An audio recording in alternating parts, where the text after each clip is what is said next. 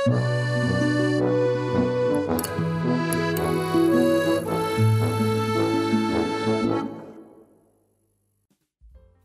benvenuti al nuovo special del Salotto Monogatari, oggi special drammaturgico, eh, che però non, non, lo rende un antisalotto, perché non parliamo solo di teatro, ma parliamo degli adattamenti di un'opera teatrale. Sebbene mh, saremo molto, come si dice di questi tempi, transmediali, perché incontreremo tanti formati, oltre a quello teatrale e cinematografico io e il buon Simone in questo nostro romantico tete a tete registrato il giorno di San Valentino. Vabbè. Ehm, il, l'opera di cui parliamo oggi è Il Gabbiano eh, di Anton Chekhov. Eh, il, il Gabbiano ha ricevuto tantissimi adattamenti, non solo teatrali evidentemente, ma anche cinematografici. Noi ci concentreremo su due in particolare, cioè quello di Marco Bellocchio e quello di eh, Lumet, Lumet, Lumet, insomma. E quello di Bellocchio è del 77, mentre quello di Lumet è del 68. Entrambi con cast abbastanza d'eccezione, rispettivamente inglesi, eh, italiani e inglesi. E, ehm, e diciamo questa occasione ci arriva propizia perché proprio in questa settimana eh, ieri rispetto a quando usciamo effettivamente in podcast, è uscito al cinema eh, Past Lives di Selling Song. Cosa c'entra? C'entra che Selling Song, l'altro, diciamo, eh, durante la pandemia, quindi prima di realizzare Past Lives, effettivamente forse eh, non dico in contemporanea alla sua, no, un po' prima perché nell'ottobre del 2020 che fa questa cosa. Selin Song ha adattato eh, per il New York Theater eh, Il Gabbiano di Chekhov, però siccome c'era la quarantena, l'ha adattato su The Sims 4 e ha trasmesso questo adattamento sui generis su Twitch. Eh, facendo sì che eh, diciamo si giocasse un po' con lo spettacolo e si entrasse uh, si mettessero in competizione le meccaniche drammatiche di Chekhov con le meccaniche necessarie del videogame. Eh, diciamo, vabbè, poi eh, appunto io ho avuto occasione di scrivere eh, qualche parola su questa strana operazione sul numero di film TV della settimana scorsa. Eh, che vi invitiamo eventualmente a recuperare eh, in generale come numero però ecco eh, mh, pare particolarmente fruttuosa questa, questa occasione. Eh, per poter invece tornare un po' indietro e andare a vedere cosa è successo al cinema eh, di Chekhov, cosa è stato fatto di Chekhov al cinema eh, e come nello specifico ha incontrato gli interessi di questi tre autori eh, dalla contemporanea Serin Song fino ai eh, ai grandi maestri Sidney Lumet e Marco Bellocchio. E, diciamo, io faccio un breve riassunto della trama del Gabbiano, laddove qualcuno degli ascoltatori non la conoscesse, poi diciamo lascio pure dire a Simone anche un po' liberamente le sue impressioni tra adattamenti eh, e opera in generale e magari poi senza, senza uno script eh, proseguiamo e incrociamo i vari titoli. Allora, il Gabbiano eh, parla di un fondamentalmente di un gruppo familiare composto di eh, Constantin, il protagonista, diciamo, in realtà ce ne sono almeno quattro protagonisti nell'opera. Constantin, la madre, Irina, il fratello della madre, Sorin, questo zio malato, e e vivono loro in questa casa padronale, ma in una condizione molto decadente, non sono per niente ricchi, però eh, vivono comunque in qualche modo di, di rendite, di pensioni eh, più, o meno al, più o meno al limite, non, non possono certamente godersi troppi capricci se non quelli di poter fare essenzialmente nulla nella loro vita, sostanzialmente vivere di, di arte, di, loro, eh, dei loro ragionamenti, dei loro rimpianti eh, dentro casa o nel loro gigantesco giardino vicino a un lago e eh, l'azione prende vita eh, in un giorno in cui eh, appunto Constantine decide di mostrare a sua madre, allo zio, ma anche ad altri che eh, bazzicano, diciamo, la tenuta, un suo spettacolo, un suo spettacolo teatrale, eh, in cui recita la sua, eh, la sua fidanzata, infatti, di fatto, un pochino la, la, ragazza con cui si frequenta, e cioè Nina, che è, tra l'altro, per inciso, in Bellocchio è Pamela Villoresi, mentre in, in Lumè è Vanessa Redgrave. Poi vabbè, torniamo sui attori, perché i cast sono veramente interessanti. Eh, mi è venuto di dire soltanto Nina, però insomma anche gli altri. Eh, e diciamo quest'opera è diciamo la scintilla per attivare la disperazione di Constantine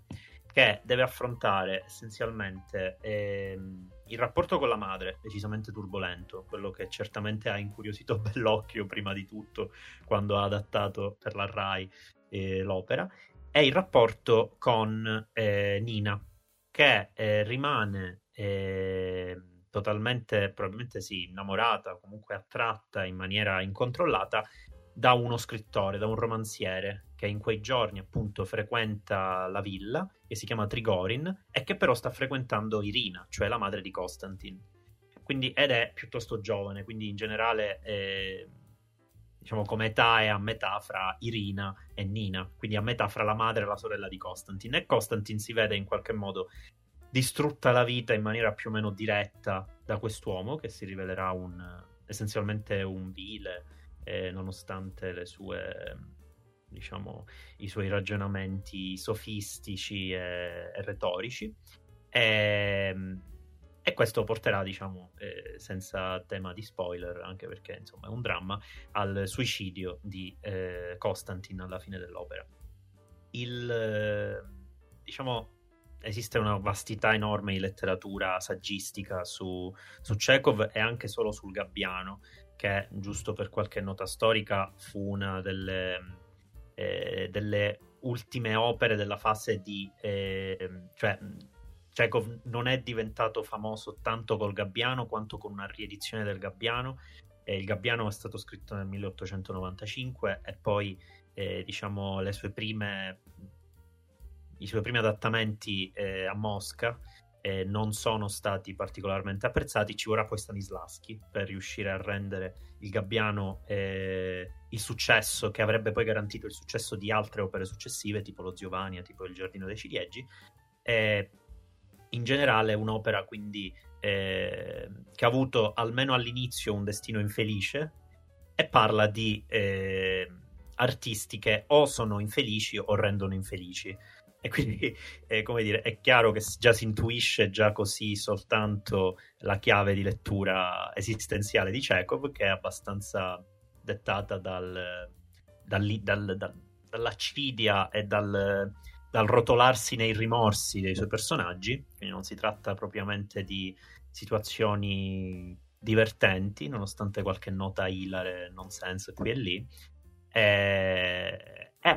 gli adattamenti per, la, per, il cinema, partendo magari da quelli, perché Selling Song è davvero un discorso molto molto a parte, e gli adattamenti per il cinema eh, denotano soprattutto questo, questa natura tragica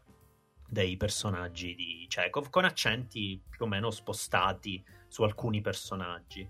Eh, lascerei comunque intanto parlare Simone qualche riflessione anche generale, poi, poi cerchiamo di entrare nei dettagli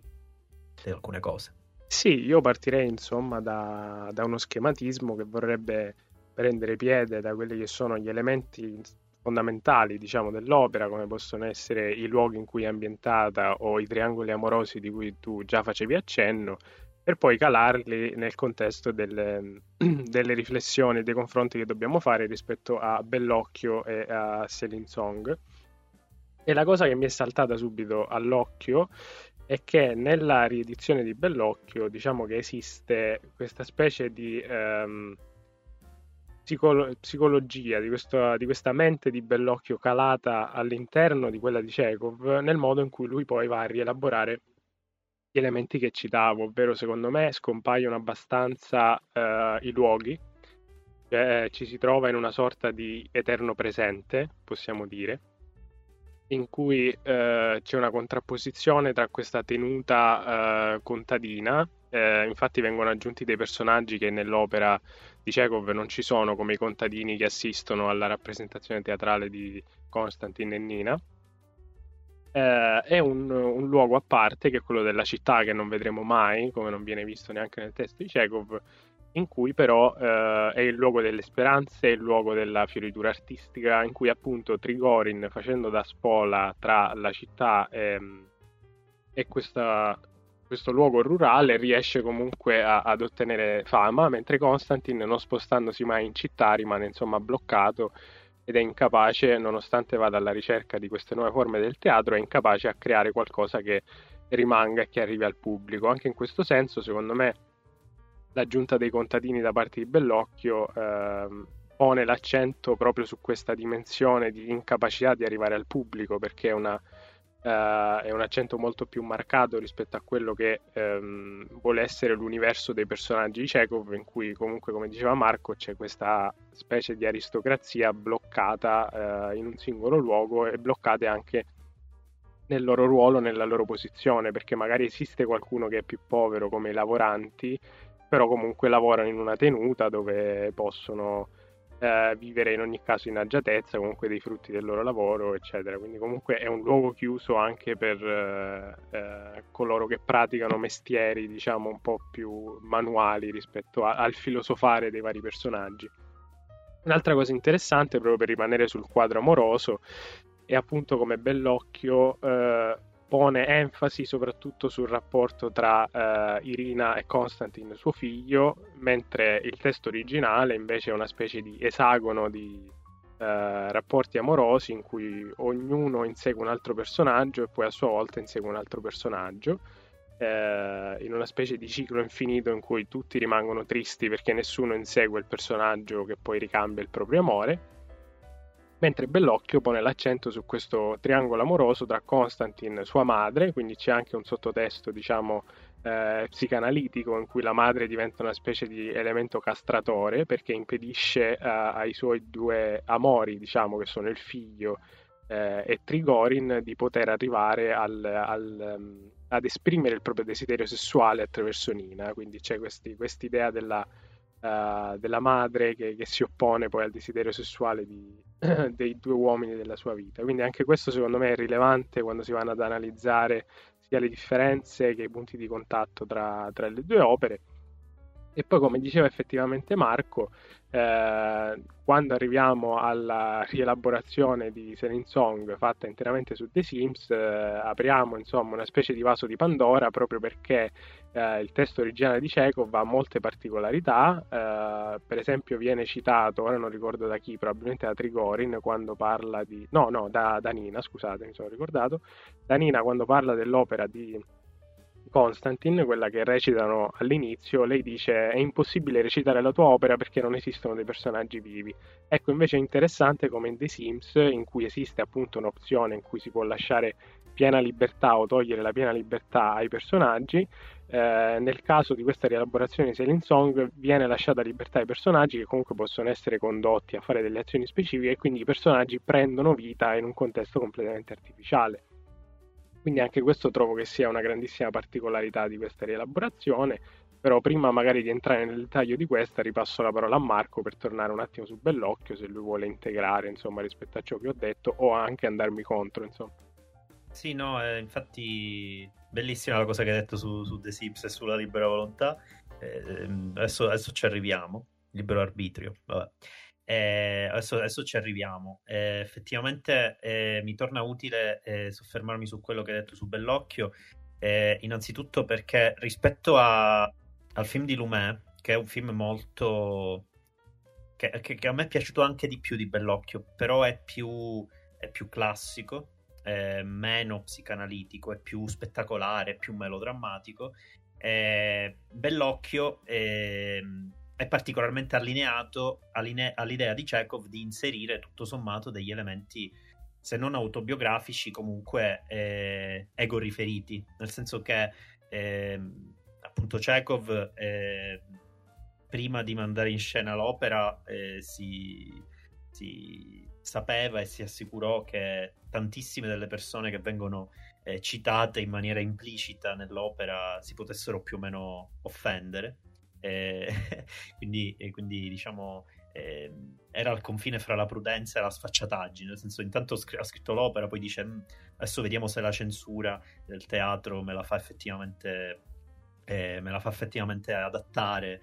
appunto sul palco e poi in realtà gli chiesero delle modifiche. Questo, tutto questo, questi aneddoti per dire, e ci sono anche dei riferimenti alle sue storie personali amorose, cioè la storia eh, con, eh, con, Nina è, è, una sorta di rielaborazione di una sua storia personale eh, avvenuta nello stesso modo in cui Chekhov ha il ruolo di Konstantin.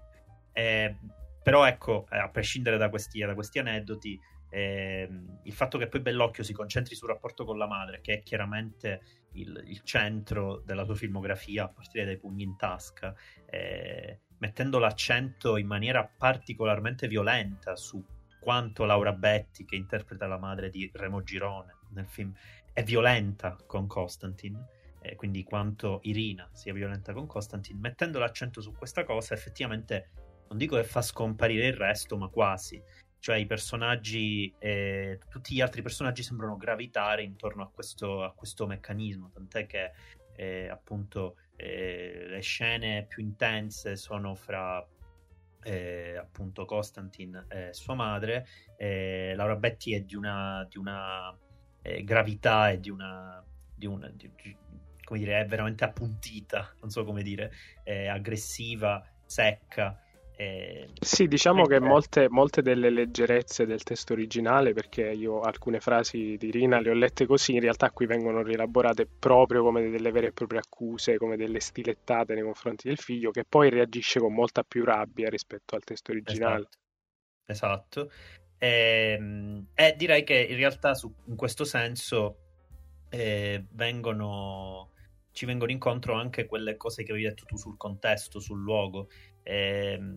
io direi che più che scompare il luogo in Bellocchio, come dicevi tu, viene effettivamente rielaborato, nel senso che Bellocchio ha pure eh, degli interessi pragmatici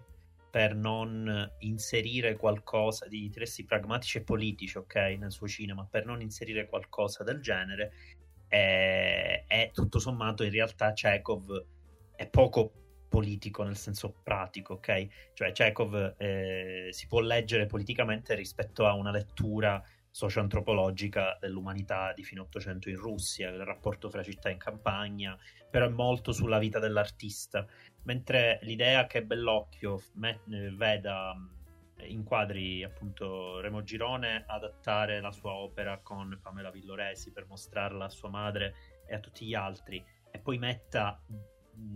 non dietro le quinte, ma in fondo a questo palcoscenico inventato che è il giardino della villa, questi contadini, eh, ecco, questa, eh, questa, scelta secondo me eh, è anche un po' polemica rispetto a, rispetto a questa classe sociale che viene inquadrata. E in realtà in Chekhov esiste, esistono alcune disparità sociali, però sono azzerate dalla comune disperazione eh, dalla comune accidia, per cui alla fine sono tutti pigri e quindi nessuno in realtà fa fruttare davvero il suo lavoro, ma eh, come dicevo prima si rotola nella, nella. Per cui in realtà esistono i personaggi di, di Masha e, e in generale del... come si chiama? Eh, del, dell'amministratore della casa che evidentemente non ha lo stesso livello eh, nobi- non, è stesso, non, è la stessa classe, mettiamola così, nobiliare della, della, famiglia protagonista, che in realtà è una famiglia di attori, cioè Irina è un'attrice. È ricca, ma adesso eh, non più tanto in attività. Ecco, queste differenze in Chekhov ci sono, ma sono piuttosto appianate mentre in Bellocchio sembrano tornare in forme diverse. Ecco, semplicemente volevo dire questo. E l'adattamento eh, rispetto alle necessità personali e specifiche eh, di Bellocchio eh, per il suo gabbiano,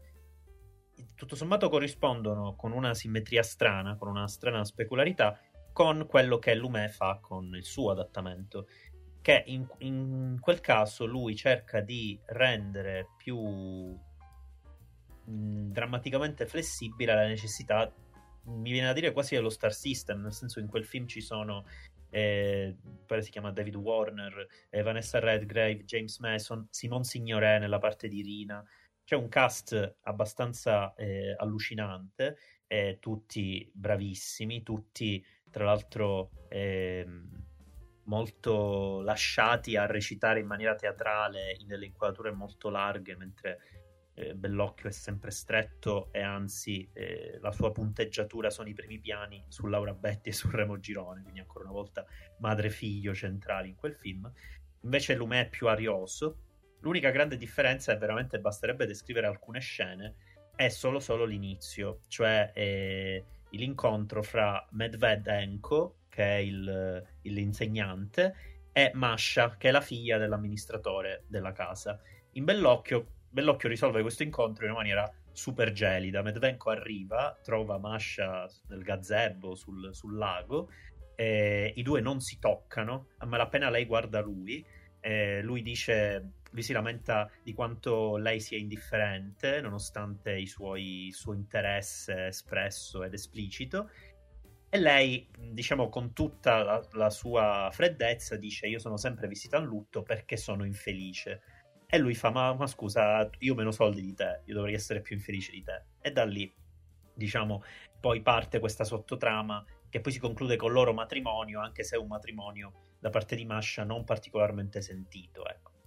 In Lumè, il film inizia con inquadrature, va bene, di contesto della villa. E poi addirittura Medvedenko e, e Masha si stanno eh, letteralmente, stanno facendo letteralmente petting nel prato, ok? Si stanno, stanno amoreggiando fortissimo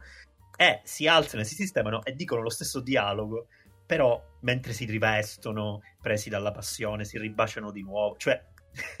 è totalmente il contrario ed è sorprendente perché in realtà tutti quanti i personaggi eh, in lume si toccano tantissimo, si baciano, si abbracciano, si spogliano, si rivestono mentre in Bellocchio sono tutti ingessati. In Bellocchio, in Bellocchio, si guardano e il personaggio guardato sa di essere guardato, però non incontra mai lo sguardo di chi lo guarda, che è, sì, belli- sì. Che è bellissimo, visto che è tutto in primo piano.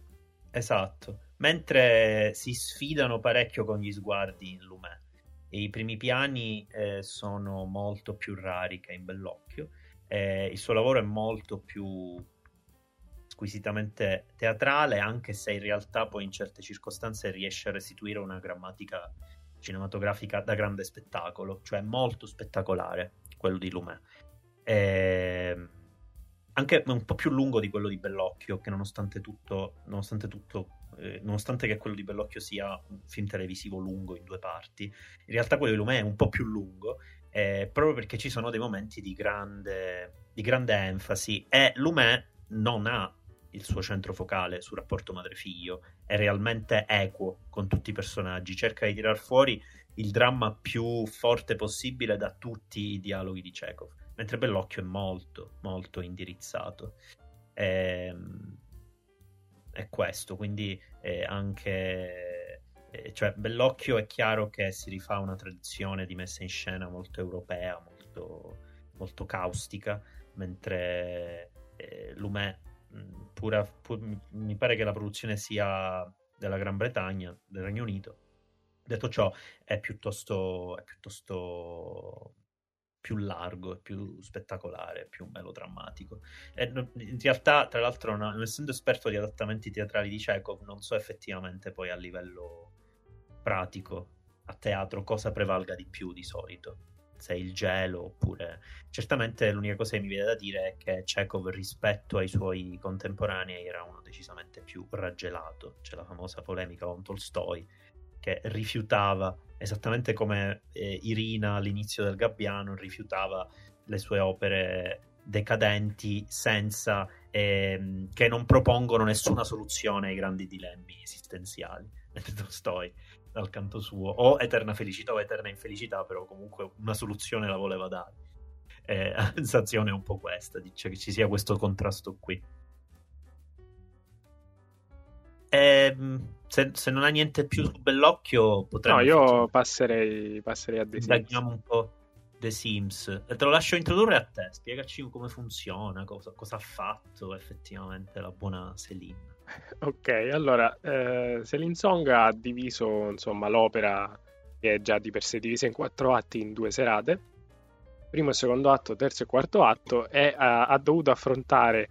parecchie sfide per quanto riguarda l'adattamento perché alcune cose dell'opera non possono essere riproposte eh, in un gioco che insomma dovendo eh, adattarsi a un target più trasversale possibile a livello di età non possono essere proposte come la morte del figlio di Nina eh, oppure il, ehm, il, doppio suicidio di Constantine perché la prima volta ci prova e, e, non va a segno, la seconda volta invece alla fine dell'opera si suicida e, e purtroppo ce la fa. E quindi comunque ha dovuto eh, cercare non solo di riadattare l'opera a un contesto più contemporaneo perché The Sims... a parte delle mod specifiche eh, o dei DLC già esistenti, non prevede insomma una specie di rielaborazione storica, quindi avendo usato eh, il gioco di base con qualche mod specifica su cui magari torneremo dopo che eh, implicava la presenza del gabbiano impagliato, che diventa poi anche molto centrale in questa rielaborazione per, eh, motivi, esatto. Per motivi, specifici, eh, ha dovuto insomma riadattarla al presente, quindi molti dei personaggi, come dice lei stessa, da un punto di vista di abbigliamento e di presenza scenica eh, sono presi, lei dice, da, co- da, come me li immaginerei io, dalla, dalla, vibe che gli assegnerei, dice una cosa del genere, eh, e quindi vediamo per esempio tantissimi cambi d'abito, cosa che eh, non, possiamo sapere se nell'opera siano esistiti o meno. Vediamo eh, per esempio solo che Constantine sem- indossa sempre la stessa maglietta con un teschio, esatto. di smutta. In Selling Song intendo proprio nell'opera, eh, lui è uno che veste molto molto trasandato, ecco, questo, questo lo possiamo dire. Sì, e viene, Però... viene, anche detto da Soren che ha sempre la ah. stessa camicia e non se la cambia mai, ah. infatti beh, vengono chiesti dei soldi a Irina per farlo vestire e lei comunque rifiuterà nonostante abbia un enorme conto in banca da quello che viene eh, insomma reso implicito. E quindi dovendo superare tutte queste sfide poi ha dovuto riadattare eh, tutta l'opera a un contesto presente e anche molti dei, dei, rapporti si vanno un attimo sfilacciando, però secondo me in maniera coerente con eh, questa sorta di esagono che dà un po' ehm, enfasi a tutti i tipi di rapporti possibili che ci sono all'interno dell'opera, insomma seguendo questo filo eh, in maniera a volte anche non non voluta, visto che come dicevo io prima i personaggi decidono in maniera molto eh, volontaria come, come, muoversi perché eh, viene lasciata attiva l'impostazione del gioco per cui eh, i personaggi devono seguire le proprie aspirazioni, i propri istinti, quindi quando devono andare in bagno vanno in bagno oppure quando, vanno, quando devono andare a dormire vanno a dormire in maniera automatica. E quindi non potendo tenere il filo di tutto, insomma, a volte i personaggi entrano in stanze dove non dovrebbero entrare, eh, oppure scoprono cose che non dovrebbero scoprire, tipo i rapporti sessuali tra i personaggi che vengono messi incinta, ehm, oppure eh, che altro? Eh, un'altra cosa interessante è appunto che eh, si vengono rimossi alcuni dei personaggi di contorno come Jacob l'operaio oppure il cuoco, ma anche personaggi un po' più rilevanti come il capo della tenuta, che sarebbe il padre di Masha, perché The Sims... Sì, Sam, Samurai, una cosa simile, perché appunto il gioco non, non comprende la possibilità di avere così tanti personaggi in scena. E quindi ci sono insomma delle sfide di riadattamento che sono molto interessanti a partire dalla primissima che è quella uh, del, del mini teatro allestito, che nel caso dell'opera originale si tratta appunto di un giardino che dà su un lago come in Bellocchio, mentre in questo caso si tratta di uno specchio all'interno di, del, della sala uh, del salone, della sala da pranzo, insomma, la sala per ospiti. Sì. Eh, in cui viene apposto un sipario e quindi anche in questo senso si, si approda in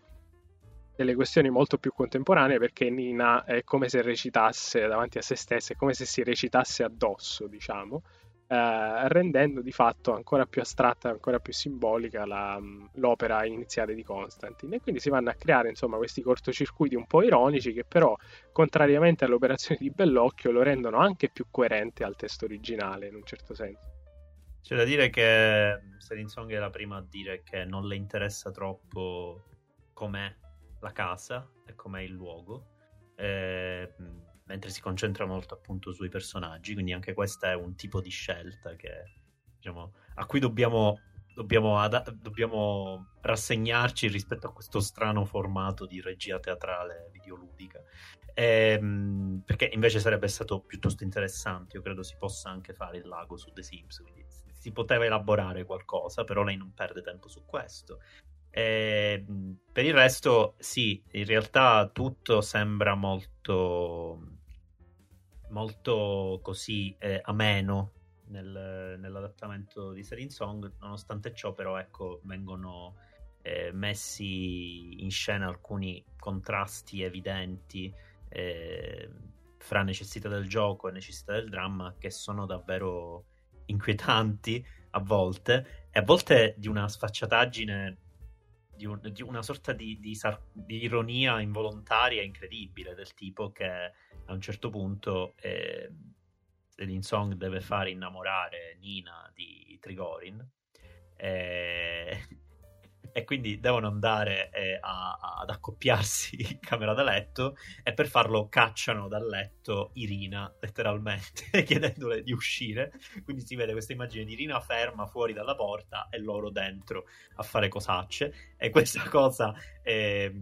tra l'altro un, con un effetto alla Dogville di Fontrier come classico di The Sims quindi con tutte le pareti scomparse quindi ogni stanza da ogni stanza si vedono tutte le altre, quindi tutti quanti gli, even- gli eventi del retroscena chiaramente diventano forzatamente in scena in questo regime di ipervisibilità che è la casa di The Sims e quindi la morte di, di Constantine che è forse la cosa più epica di tutto quanto questo adattamento è appunto lui che sta scrivendo una nuova opera, come effettivamente succede nell'ultimo atto del, del Gabbiano che si, ambienta, si, ambienta due anni dopo, quindi il tempo necessario perché eh, Nina eh, abbia la gravi- diciamo, sia messa incinta da Trigorin e poi perda il figlio. Eh, e Trigorin tutto sommato in realtà continui a frequentare Irina perché nel finale ancora, si frequentano ancora. Il, ehm, il, modo in cui Serin Song risolve questa cosa è mettere eh, eh, Constantine al computer a, a, scrivere la sua opera nella casa di The Sims e circondarlo di questi gabbiani impagliati che lo, lo, bloccano. Un classico del gioco di The Sims per far morire un personaggio è metterlo nella piscina e togliere la scaletta. E i personaggi ruotano, non sanno sollevare, non sanno salire sul, sul, sul gradone, diciamo, del bordo piscina e quindi muoiono dentro la piscina. Serin Song si inventa questa cosa, invece lo, lo intrappola dentro i gabbiani eh, d'altronde la figura del gabbiano di cui non abbiamo parlato fa parte in generale di un'idea simbolica di, di, di Chekhov, cioè di riempire di simboli. In realtà il, il, il simbolo del gabbiano trasla molto fra, fra l'essere l'equivalente eh, di... Eh, in generale, fra l'essere l'equivalente di Costantino e essere l'equivalente di Nina, in termini di figura leggiadra che viene distrutta, eh, Constantine rispetto alle sue ambizioni artistiche e Nina rispetto alle sue aspirazioni diciamo, sentimentali. Beh, Constantine nel senso che appunto non riesce a volare, a spiccare questo volo artistico. Sì. E poi per collegarmi no. appunto a questo discorso simbolico, è bello come in Selling Song, già eh, il testo di Chekhov è molto simbolico, come dicevi anche tu, invece qui c'è proprio una proliferazione di simboli, perché molte delle cose che vengono accennate nel testo originale, tipo Soren che vorrebbe dire a Constantine di scrivere un'opera su di lui, qui prendono vita. Eh, sì. viene, viene, scritto effettivamente il libro e viene regalato a Soren, oppure anche la morte stessa di Constantine circondata dai gabbiani. C'è una cosa involontaria ma bellissima, che è un bug del gioco, in cui questi gabbiani a un certo punto scompaiono e quindi cos'è l'inferenza che fa uno spettatore che lo guarda, ovvero che i gabbiani sono eh, la personificazione di un, pe- di un, pensiero che sta avendo Constantine in quel momento, che magari è un pensiero di morte, eh, e poi riappaiono effettivamente quando lui sta stramazzando a terra. Questa cosa è fantastica. Esatto. Sì, no, infatti è, è, è un adattamento molto creativo, come dicevi tu, probabilmente anche più fedele eh, però appunto in cui nulla è lasciato al, al fuoricampo, a partire appunto dal suicidio di, di Costia, che nel, entrambi i film Lume e Bellocchio risolvono nel colpo di pistola che si sente effettivamente poi a teatro. Eh, e in generale ci sono anche tutti i, tutti i fuoriscena che avvengono fra gli atti che invece Selin Song deve effettivamente eh,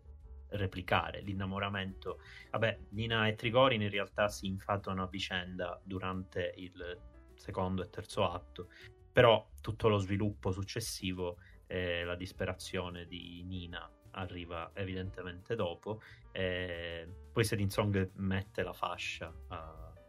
a, a, Costia e c'è tutto il discorso della madre che gli deve mettere la fascia, però arriva Trigorin e quindi lui se ne scappa. Insomma, eh, ci sono una serie di scelte molto piccole che Selin Song riesce a far esplodere, compensando evidentemente a, all'impossibilità di essere fedele al testo nella maniera quasi maniacale, benché comunque manipolata, in cui lo sono sia Lume che Bellocchio. Anche, anche, a tratti correggendolo, perché come dicevi tu giustamente Chekhov non dà un'indicazione su quale potrebbe essere la soluzione a questo problema, però identificandosi in maniera bipolare un po' con Trigorin e un po' con Kostia o Konstantin, dico alla fine Konstantin si suicida, quindi comunque una soluzione vera e propria c'è, mentre in The Sims in cui esiste una costrizione per cui non esiste il suicidio, sono abbastanza sicuro, ma comunque non esistono le armi da fuoco, quindi a prescindere non potrebbe suicidarsi in quel modo, lui si lascia morire, quindi anche in questo senso il mondo eh, di Selin Song è ancora più chiuso, ancora più angusto, perché poi i Sims non possono effettivamente uscire, perché è previsto dal gioco che possano andare a lavorare, però per questioni appunto tecniche di adattamento devono rimanere chiusi in casa a meno che non vengano spostati dal giocatore. Mm-hmm.